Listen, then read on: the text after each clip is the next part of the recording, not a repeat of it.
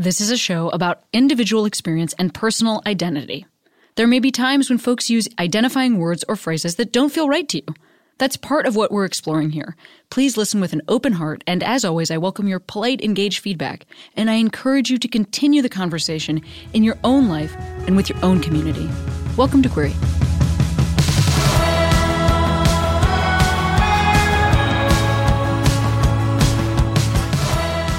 Hey, Queers, Cami here. So, a cool thing happened. I got a big job, and it requires me to go to Canada for a while to shoot something. And I'm sure you're going to find out soon, maybe even before this is released. But what I came up with with Jordan and Sierra and Matt, who all helped make this show, is that we're going to do some re releases of some of our favorite episodes from the last year. So, this is Alicia Garza, who is one of the founders of Black Lives Matter and released a great book. So please enjoy this episode for the first time if you did if you missed it, or re-enjoy it. Miss ya. I've been feeling wrong, but I'm still holding on, darling. I know, I know, I know it's careless. now I see you. Hello. Hey, hi. How are you? Oh my gosh. I mean, it's all about little joys right now. I was just totally. telling our engineer Jordan that I walked past one of those coin machines where you could put the two coins in and twist the little thing. I got a tiny unicorn, that which is don't touch anything. Yeah.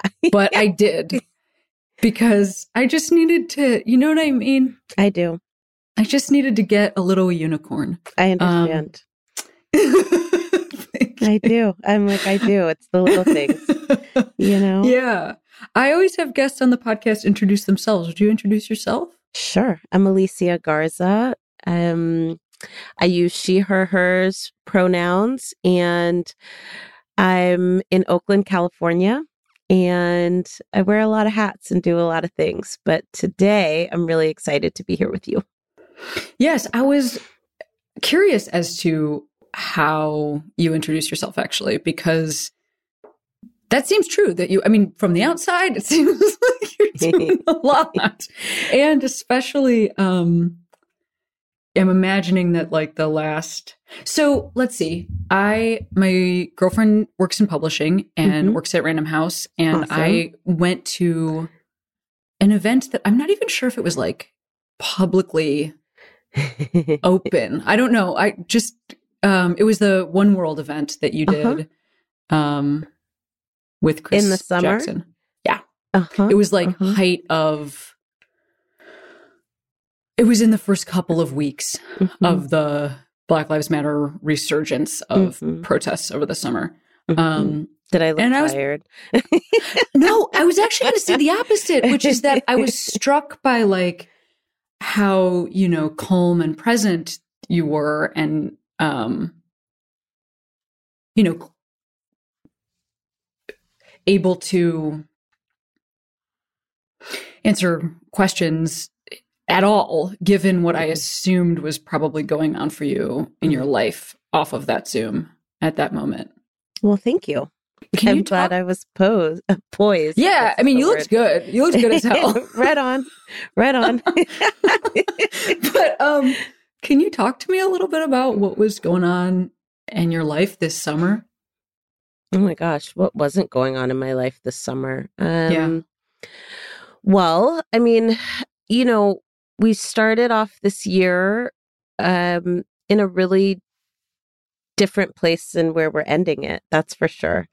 And, you know, from March through May, I was trying to reorient my team around what we were going to be doing in 2020. I mean, we had been preparing for this massive election cycle, knowing that it was the most important election cycle in a generation, and making plans that are quite typical to elections, right? So, door knocking and canvassing and phone banking and you know all those things and that all got upended in March when it was like everybody's on quarantine, everybody's on lockdown.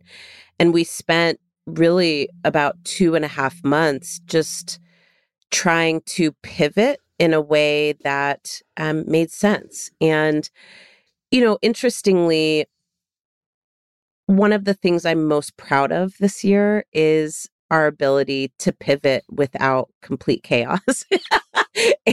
and, you know, in talking with, and I, I, work in a lot of different organizations, and I think a lot of um, the organizations that I work for or with, you know, had a really hard time pivoting because it was really about meeting people's needs and meeting people where they were at, dealing with the fear and anxiety that we all have about change, and then also trying to do things that we hadn't done before under really dire circumstances. So I just I I enter with all of that just to say that um, by the time that May rolled around, it wasn't, I mean, it wasn't my first rodeo in the first place, but that moment was like, okay, we have been doing this now for months.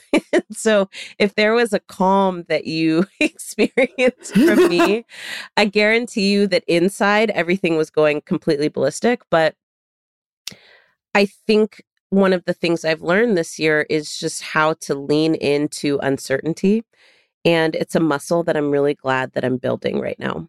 Um, I'll also just say quickly that for me, you know, I left Black Lives Matter in 2017 and I left to start the organization that I run now, the Black Futures Lab and the Black to the Future Action Fund, because I just kept having this like needling about wanting to strengthen our ability to really be a player in electoral politics in such a way that doesn't water down our values or our vision. And so, in a lot of ways, it was full circle for me to see this resurgence, to know that we'd been there before, to also know that um, this thing that I helped to build lives outside of me now. And so, it was a weird place to kind of watch from afar and also be thrown back into the center of it, but know that,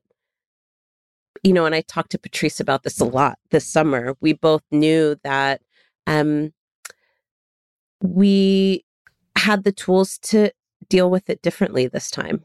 The first time we didn't know what the hell we were doing.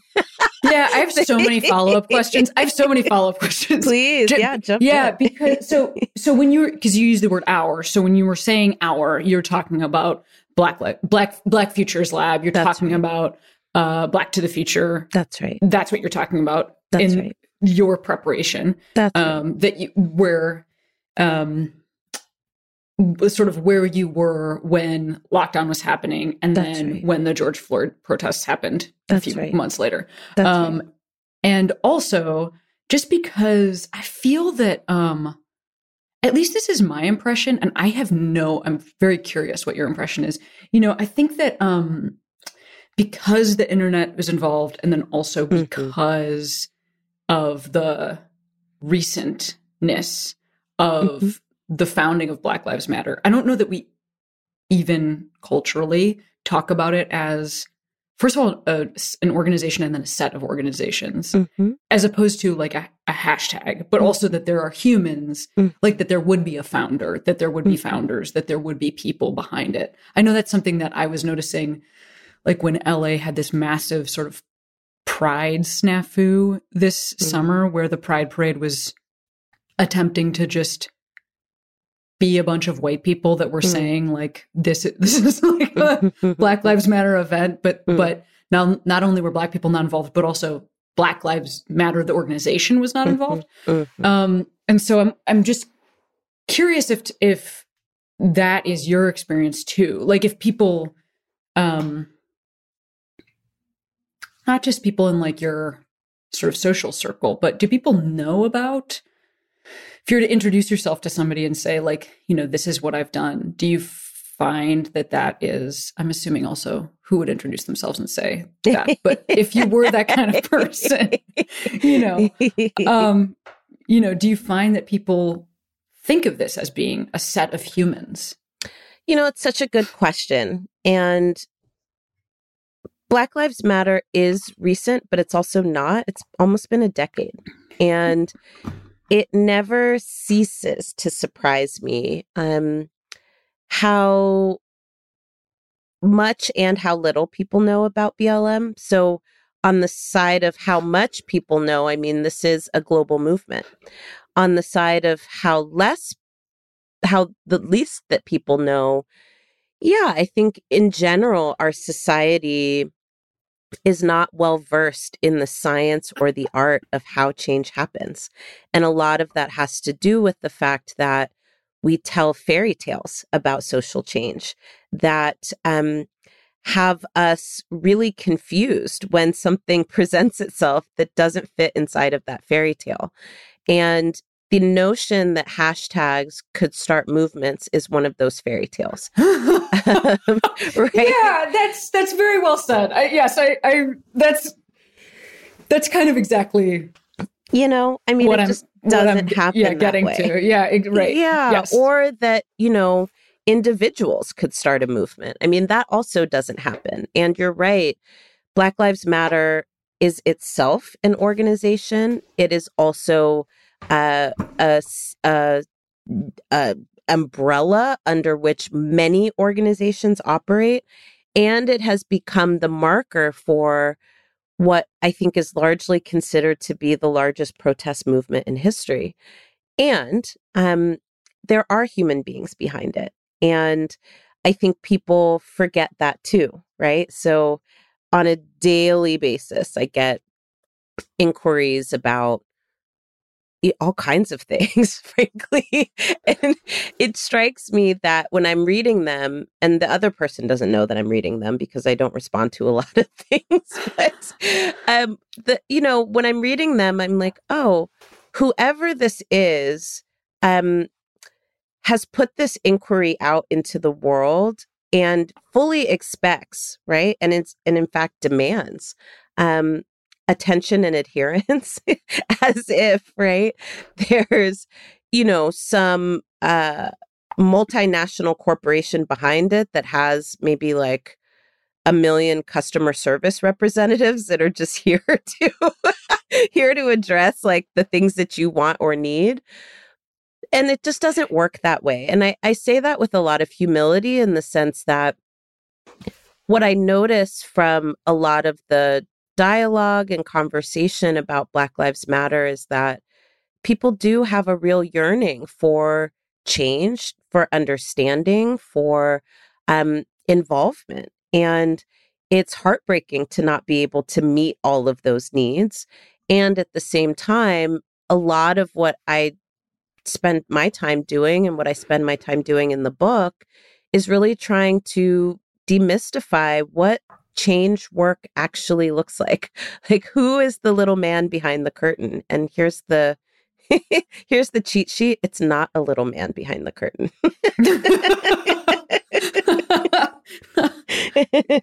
what is it? What if it's not a little man?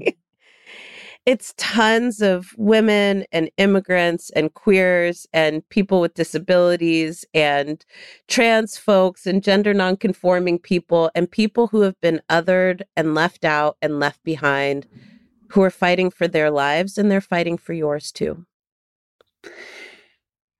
You know, I I can I can certainly um empathize from I think a very different scale of what you're talking about with you know, I'm a I actually am technically a corporation because because like you know uh that's how because I'm an independent contractor and after a while in order to be able to provide this is also like here's some really dumb shit that probably nobody thinks about is you know like I'm a stand-up comic but what that actually means is that's that I awesome. have to like provide insurance for venues so that they can like host me mm. to be able to then have you know folks come in and in order to provide insurance i have i had to incorporate. So you know it's like there is a corporation this is true for you know anybody who's in the arts or most people who are at the arts at a certain point because if you're bringing in enough ticket sales you have to have different protections so you can run mm-hmm. through so that so that people will sell tickets for you so that you can appear places. Right. Um and so i say all this to say sometimes i can get uh you know a piece of feedback or mm-hmm. and it's even even if it's like a very reasonable request or a request that i want to help with for instance i was recently doing a show somebody asked for an asl interpreter like do I want to provide that 100%? It also behind the scenes looks like me um, asking the venue that I'm partnering with, like, do you mm-hmm. know a particular ASL interpreter who's available at that time? And then when they don't, like, literally mm-hmm. going to Twitter, which did help us find this person on this particular show, and we'll continue to them to employ them.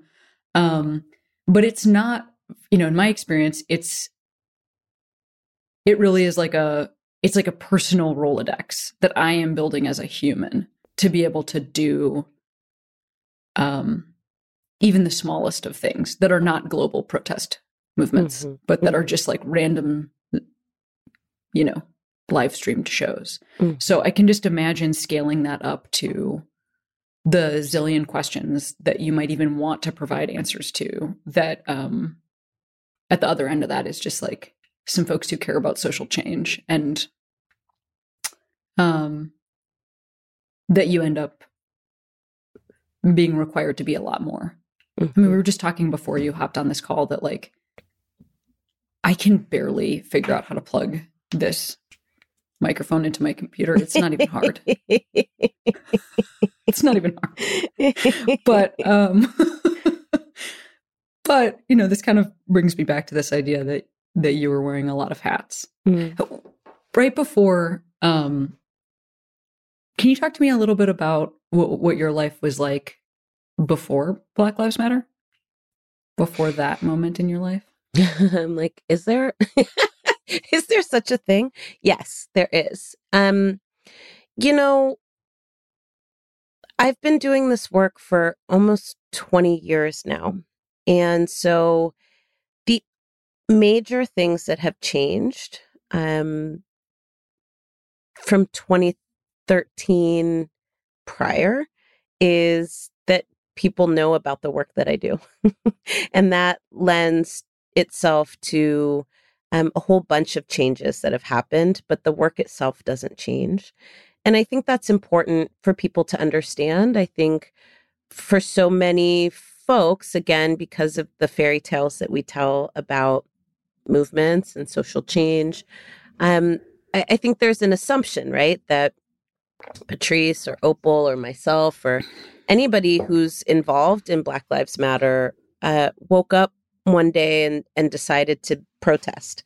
And that's actually rarely how things happen. Um, so many of us knew each other prior to the events of 2013, prior to Trayvon Martin's murder uh, and the acquittal, the subsequent acquittal of his murderer, um, prior to the murder of Mike Brown and the subsequent acquittal of the officer who murdered him. A lot of us had been doing this work for a long time and doing it in community. And so for me, most of what has changed, like I said, is um, that people know you for the work that you do, that they know the work that you do, that they um, also kind of um, make you a symbol for the work that you do, which is totally weird. it's super, super weird. Um, but that's the major thing that has changed. Everything else, um, I mean, nothing stays the same, but everything else has kind of followed a, a consistent trajectory aside from that.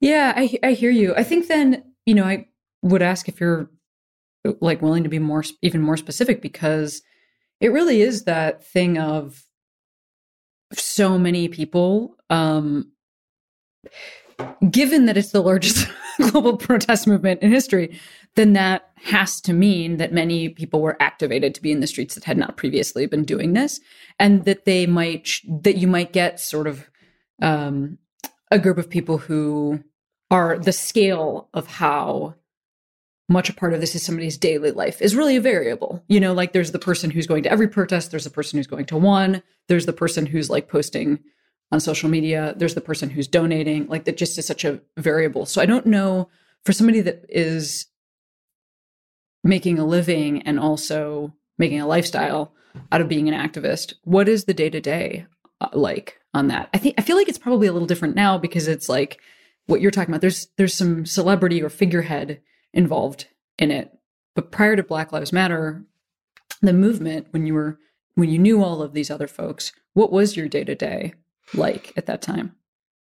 Well, um, let me start off just by saying, just to get more specific, that um, activism is more than protesting.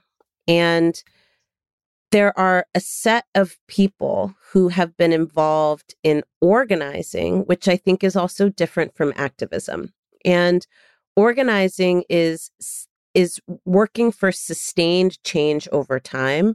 And activism can often be a one-time event. It can be engaging in a tactic like a protest or a letter writing campaign or, you know, um, you know, speaking during public comment at a city council meeting. I mean, these are all instances of activism.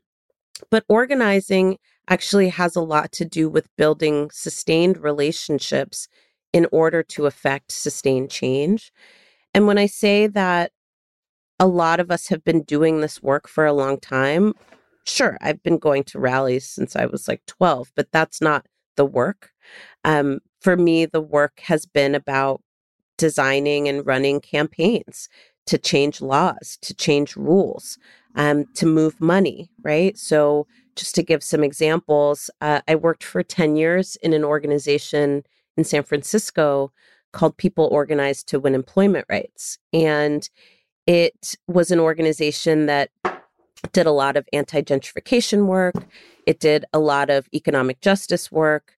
And one of the things that we were able to accomplish after a year long campaign was winning free transportation for young people in San Francisco. That's a law. That's changing a law. Um, and sure, there was protest that was involved in that, but the protest isn't the work, right? The work is changing the law.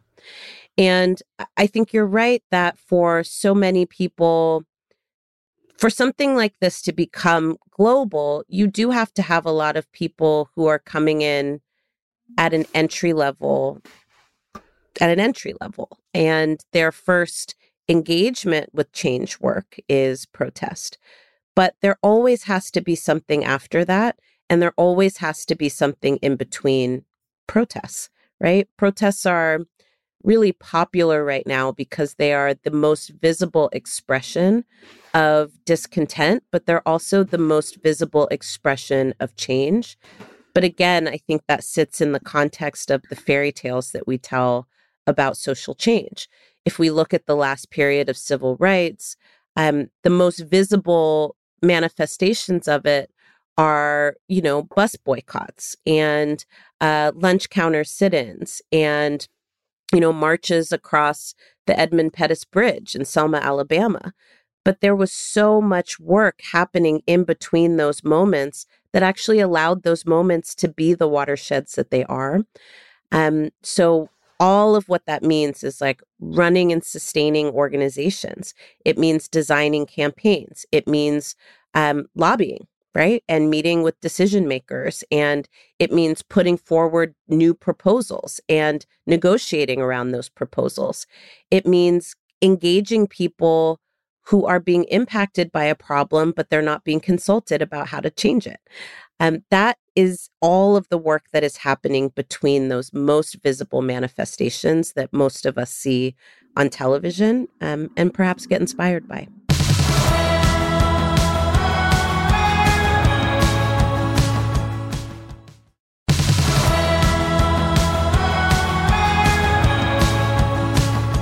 Right, I'd like to ask your I'd like to ask your I'd like to ask your thoughts on something that um I'm curious about um, as like an offshoot of of that. It it really doesn't have any. So one thing that I also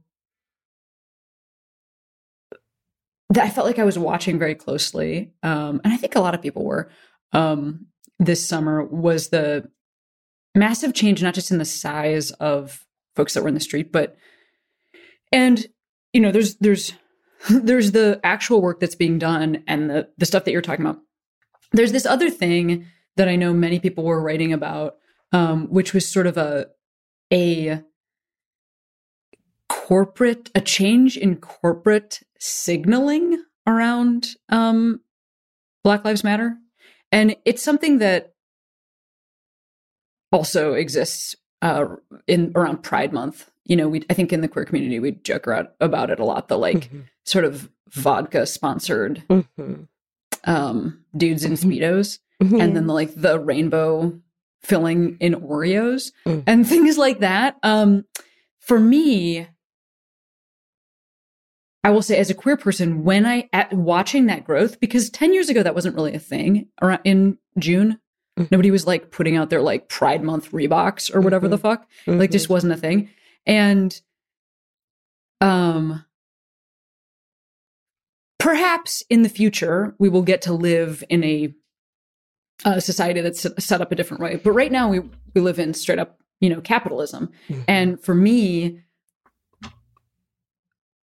I think that it's like a I actually see it as a positive as a net positive, the pressure that then corp- corporations have to signal something because I think that it creates um some intolerance around bigotry that like I'm happy to see. I'm happy to see some intolerance around bigotry sort of seep into Target and random places like that. Is that I don't think that's that's not my goal, you know, on earth is to like change that. But I just I find it to be a net positive. I'm curious as to whether that is also something that you feel or whether it feels, you know, degrading and disgusting. So like is the or something in the middle, you know, seeing and I would also put it it's like beyond like Colin Kaepernick for Nike, you know, but like when it gets to be um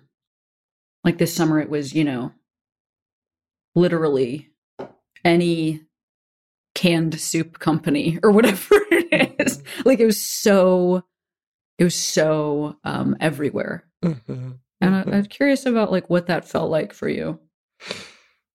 Um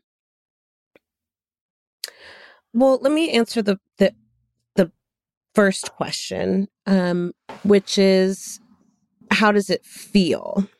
And I guess for me, the feeling of it is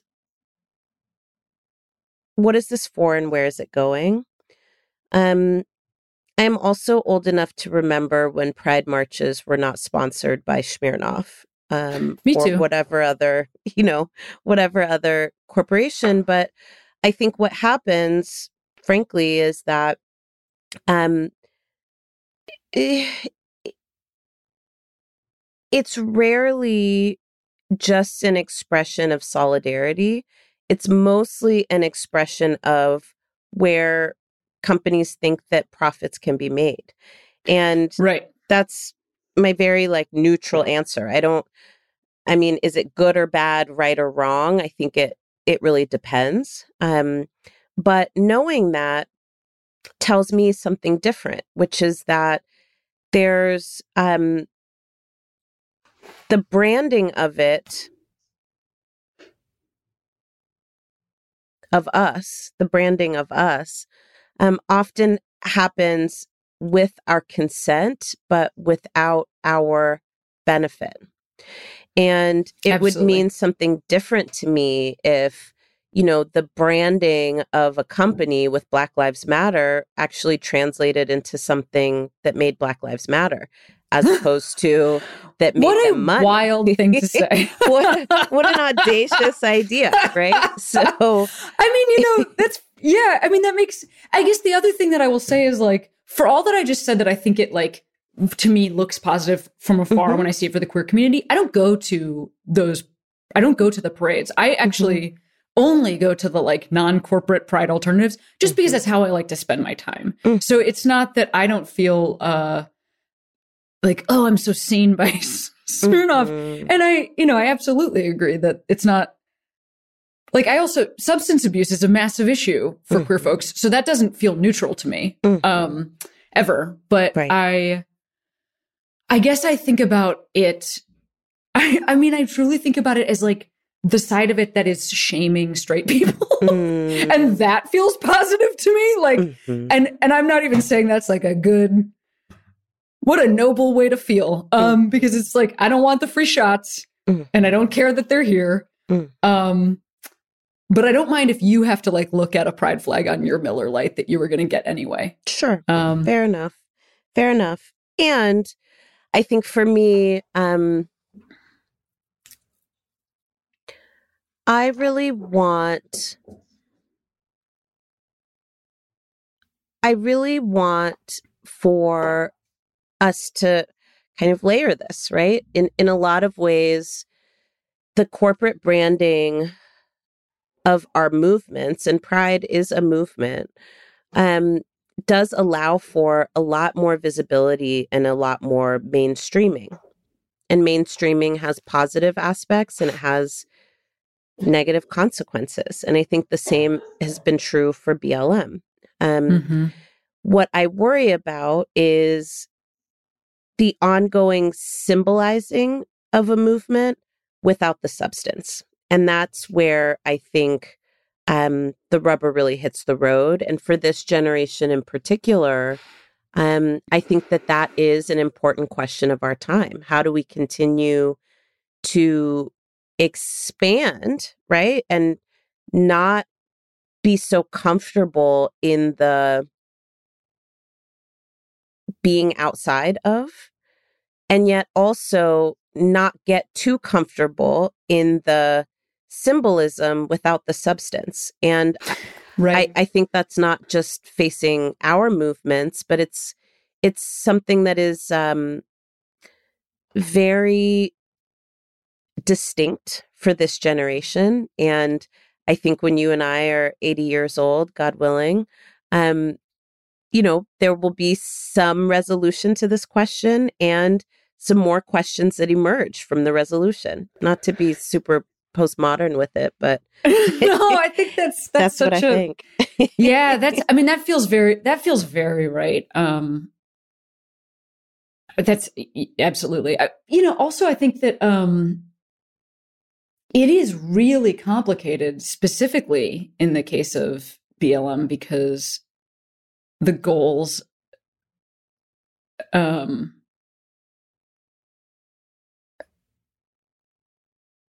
because the goal of getting somebody to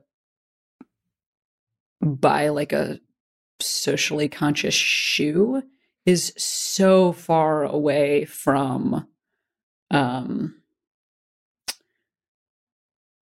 ending mass incarceration and changing you know access and generational wealth and like the the mm-hmm. the the, the mm-hmm.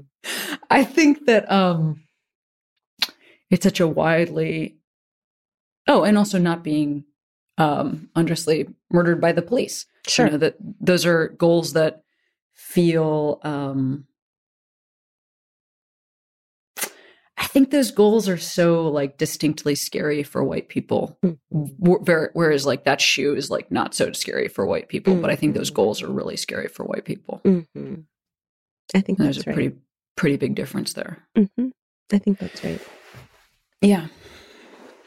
Um, how are you as a human right now? um, well, right this very minute, as a human, I'm trying to figure out how I'm going to power through the rest of this day. I woke up super early to be productive, and I'm I feel like I'm getting a midday slump, but it's only ten thirty. so in my mind, I'm well, like, sink into that slump with us. You yeah, know, give us that, give us that real so post lunch. The slump is I have not eaten lunch yet, but um, I am trying to drink more water in my life, and I'm never, I've never been a water drinker. At most, I'll drink like a ton of sparkling water, but obviously, you can't really drink your weight in sparkling water. I mean, you shouldn't. So it's a lot of burping. It's just too yeah. much burping. So I've had this commitment with myself. See, look at you, where see, this is me. It made me my, thirsty to speak about this. Yeah, and well, this is also what I've got cup. going on. Yeah, this is well three waters. well done. See, yes. so I, I try to negotiate with myself that I'll stop drinking coffee after 11 a.m. No matter what, even if I've only had a few sips. So that's that's that's where my slump is. But I'm also kind of moving into the end of the year. And for our team at the Black Futures Lab, um, we are not shutting down as the rest of the country is because there is a US Senate race runoff in Georgia that we are working hard on. So we don't get the break that I would be getting right now until January, early January. So um, I'm balancing what I usually do at this time of the year, which is like purge, cleanse, and get ready for the ushering in of a new year, and also still being online. Um, and also, what the fuck does that mean right now? because that's yeah. all we've been is online. So I, you know, today I'm just kind of grappling with the existential questions. But what my plan is is um, after my meetings are done today, I'm going on a bike ride. I've oh, rediscovered oh, my bike that's been sitting in the garage for a year and some change. I've been on the Peloton bike for the last year and loving it, but I have not been out in the world on my bike. So that is going to happen this afternoon and I'm super stoked about it. I also think the cold drains my energy. I'm I'm a hot weather girl. So this this like cold that gets in your bones and even if you have the heat up to like 75 it just doesn't quite it doesn't quite touch you until you're baking right yeah yeah i mean i would add to that that like i feel like i can get one thing done a day and then it is starting to get like dark and that when when there's nowhere to go at night you know mm-hmm. i i have performed yeah in the evening for 20 years yeah. or you know usually have some sort of social interaction and mm-hmm. i think that um when it was getting lighter like when p- the quarantine was happening but it was gradually getting lighter mm-hmm. that felt very different than quarantine is happening and it's gradually getting darker and That's darker right. and like literally what are we supposed to do every single night? I want to go to bed at 6 p.m slash 4.30 i'm truly sometimes eating dinner in the fours. Yeah. I cannot believe this is happening but it just really is. Yeah. And um yeah i'm getting up super early but i do feel tired all the time and i feel uh like maybe it's even some sort of mild like seasonal depression that I am just realizing as I'm speaking to you. Mm-hmm. The like needing to get really cozy, like mm-hmm. like really cozy. um yeah, it's it's I like want to eat a meatball in bed, you know. Yeah, I do. I I know exactly what you mean. Um the change the daylight savings time going away is just like fucking up my whole life. And I am 100% a morning person. I start to lose focus around like four or five, but I can get up early and I like it. Everything's quiet. Your phone's not ringing off the hook, even from the East Coast people. Even East Coast, like, gives the West Coast some respect at this hour. um, and I hate this exact time of the year. I'm much better after December 22nd when yeah. each day I'm like, oh, it's staying lighter for at least 10 seconds longer. Yeah, I feel we're, you. We're really just on the you. upward, we're on the upward slope here, but we're not there yet, my friend. So no, no, no. It's yeah. What time, what time is your wake up when you say uh, super early? This morning I was up at 515. Mm-hmm. Mm-hmm. Yeah, I'm a five or sixer. Yeah, I often like often in the sixes. I love I that too. time. It's so good. Even if I'm just laying in bed, I feel like yeah, I'm I'm up to greet the world. You know. Mm. Mm-hmm. I I truly do. Yeah. Yeah. yeah. There's a lot of opportunity. And for some reason all of that I'm all of that opportunity feels like it like if it's 8:30 I'm like the day's already gone. But right. um like we didn't do it today and That's the day's right. already gone. That's right. That's right. Well, I yeah, I appreciate all of that and I appreciate the you know yeah, water, bike rides. Mm-hmm. That's that's what it is. I live I moved and I live near um I live really close to a public golf course. Oh, nice. And there's a driving range. I bought one shitty golf club, like one crappy golf club. and I go at this time that we wake up, I go, I'm like the first person there. There's no one else there. Oh, yeah. And I just hit a bunch of golf balls for no reason in one direction with absolutely no goal and no so no, good. There's no there's no score to keep track of. and I just then I just leave. Also, I look very different than everybody else who uh, goes to this golf club because each of them is a dude. There's Oh. not one each each is a dude. and how are they um, responding to you? Are they like, hmm, are you the specimen or do I they think just it, leave you like- be? They do kind of leave me be, but there's like there's like some buddies that go and like because it's a public golf course, not it's not like uh snotty it's not exclusively the snottiest white men you've ever Mm. seen, although are they there? Sure. Um, Mhm. but it's it's many different types of people, but zero, absolutely zero. Um, and I'm also always wearing like a Hawaiian shirt or something that looks more like I'm golfing than they're when than what they're wearing. I can't. I, I think they don't know what to do. I can't. I can't, and I shan't.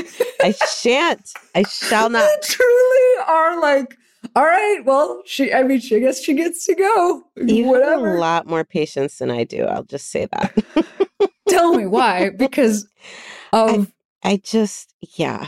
I think the older I get, the more crotchety I get. And there's Mm. just things that I'm like, if I don't have to, I'm not going to. and that is an example of things that if I don't have to, I'm not going to. well, I'm trying to stay. I'm trying to stay sane um, with outdoor stuff Understood. because, you know, and I I hear you about. I haven't. I just have not been able to f- figure out a bike situation yet. But I gave Mm. mine up when I moved to LA because I had been a big cyclist in Chicago, but then I moved to LA and it, it was like I felt like I was constantly going to be Mhm. um, run down because just the tr- the traffic is so aggressive here. Yeah. People drive a very nice sports car very quickly at you. Totes. Um, and so I uh, I gave that up, and also I um I live with my partner. Is she has an autoimmune disease that really affects her energy level. Mm. So I'm used to sort of like partnering up with like jockey Mhm. partners. And then Mhm. we like a part of our relationship is that we go do a bunch of stuff together. Sure. Um, but we, first of all, I will say, Katie, my girlfriend, is a, is actually a big jock. She just doesn't, she just doesn't have a bod that works like my bod. Yeah, So, um, I do a lot of stuff solo or with friends usually. Um, but then now there's this pandemic, and so um, a running buddy or like going to dance classes. I was going to dance classes with a bunch of friends. All that sort of has gone out the window. So yeah, I'm like, what can I do by myself Mhm, that is mhm. outside? Makes And it's been fun to try to figure out all the different things that uh, fall in that category. That makes a ton of sense. You are a married person. I am a married person. Uh let's see what what year are we in? Okay, it's 2020. Uh we are shit, we are 12 years married this year. That is wild. Mhm. We are actually the same age, you and I. Yeah. Um, mhm. Yeah, and Who's uh, older? I don't know. When's your birthday? January 4th. 1981. So help. Oh, you're a little older. Wait, I wait. I'm in October of eighty-one. okay, so Why I'm a little this- older. Yeah, it's all good. Tell me about the future. You know what do I have to look forward to in a few months? Um, you know, well, I'm really looking forward to this book, and Yeah, it was such a labor of love, and it's out now. So I'm looking forward to starting the year re-engaging around this book, which is great because we did a whole big push when it came out in October, two weeks before the election, which is a crazy time to release a book. I'm really glad we did. And um, after getting a little bit of breath, it's now time to kind of circle around again. So I'm excited about that. But the big thing that's just totally on my mind um, as of late is, you know, we're in the middle of a culture war. And, you know, I write about this in the book about how, you know, when I was coming up in the 80s and 90s, we were also in the midst of a culture war. And it was very much about, you know, the moral majority and focus on the family and, you know, all of our and then the the the back and forth, right? Amidst the HIV and AIDS crisis and, you know, um, all of the different kind of repressions around sexuality and sex and desire and intimacy, and then, of course, racism, right? So we are in another swing like that. And I've just been thinking a lot about, you know, what is the, what are the stories that we are going to be telling this decade? And thinking about it like a time capsule, right? So in 2030, if people were to pop a time capsule and be like, what the hell was going on in this last decade? Um, what would they find? So that's that's the one that I'm that's the that's what the future holds for me. That's really, really thinking about that. That's really that's really interesting also because um you and I are both about to enter a new decade of our lives also um within the next year. I'm, I'm about to be 40. Um, yes. And I, uh, I mean, I will just say being cultured female, like, even though I'm super gender nonconforming and like, it's not like really, I, it just, 40 feels like a huge milestone to me. It is a milestone. Yeah. And I, I feel that, um, in some ways I have been able to create a life and able to i think create some like helpful social change and some helpful community for people you know and then i also mm-hmm. look at um i can always create a bigger goal that's one of my mm-hmm. that's one of the things i'm i'm really attempting to put down is like mm-hmm. just take a fucking day my dude mm-hmm. um mm-hmm. but i'm curious about how you feel about that. You know, I mean, I have not started a global protest movement, um, but I have written a book and, uh, you know, I've launched a career and mm-hmm. I've been married and divorced and mm-hmm. been partnered and, you know, um, I guess looking at what is looking at 40 feel like to you? I didn't know that you had been married and divorced. This is a big deal. I have been married and divorced. Yeah. Talk a about deal. a milestone, my friend. That is a big deal. yeah, it is. It is. It is just to say it and have it be said. Um so I am turning 40 in less than 30 days. And it feels good. It feels good. Uh, all of my closest, my dearest loves turned 40 before me. And in fact, my partner um, probably had the last big party before the pandemic. I threw them a 40th birthday party that oh, was wow. really epic. And I feel really good about it. And um, I remember at the time thinking, okay, this time next year, it's going to be my 40th. And what do I want to do? And I imagine myself on a beach, like somewhere in the Mediterranean, um, because that's what I think 40 year olds do.